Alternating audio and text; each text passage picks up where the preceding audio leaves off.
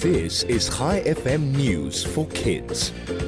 Good morning, Hi Kids. I'm Lara, and here is your news. Today's Tuesday, the 7th of June, 2022. Some rare green beetles are settling into a new home at a university in Britain so that scientists can try and save the species. The bugs are called tansy beetles because they live only by eating tansy herb. Tansy beetles are brightly colored and very pretty. The scientists are going to breed them at the university as a way to create an ark. An ark is a way to keep populations separate from the wild habitat as a way to ensure their survival. Meanwhile, the megalodon was a giant shark that is believed to have become extinct around 3 million years ago.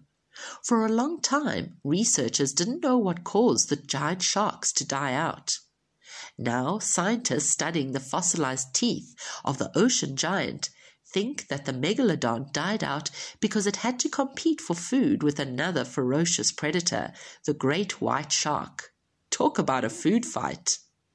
And finally, Pupils at four Welsh schools in the UK could be eating bugs as part of a new project by scientists. Yes, really.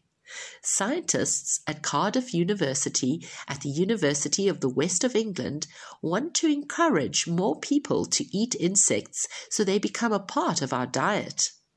Crickets, grasshoppers, silkworms, locusts, and mealworms will be discussed with pupils as lunchtime alternatives to traditional meat dishes during special workshops.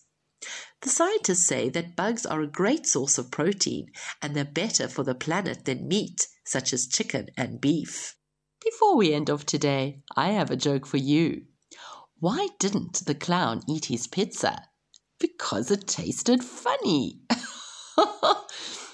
Is Wednesday, so it's the Caves, Toys, and Hobbies competition. Listen out for Howard's question after my news and call in to win a 500 Rand voucher.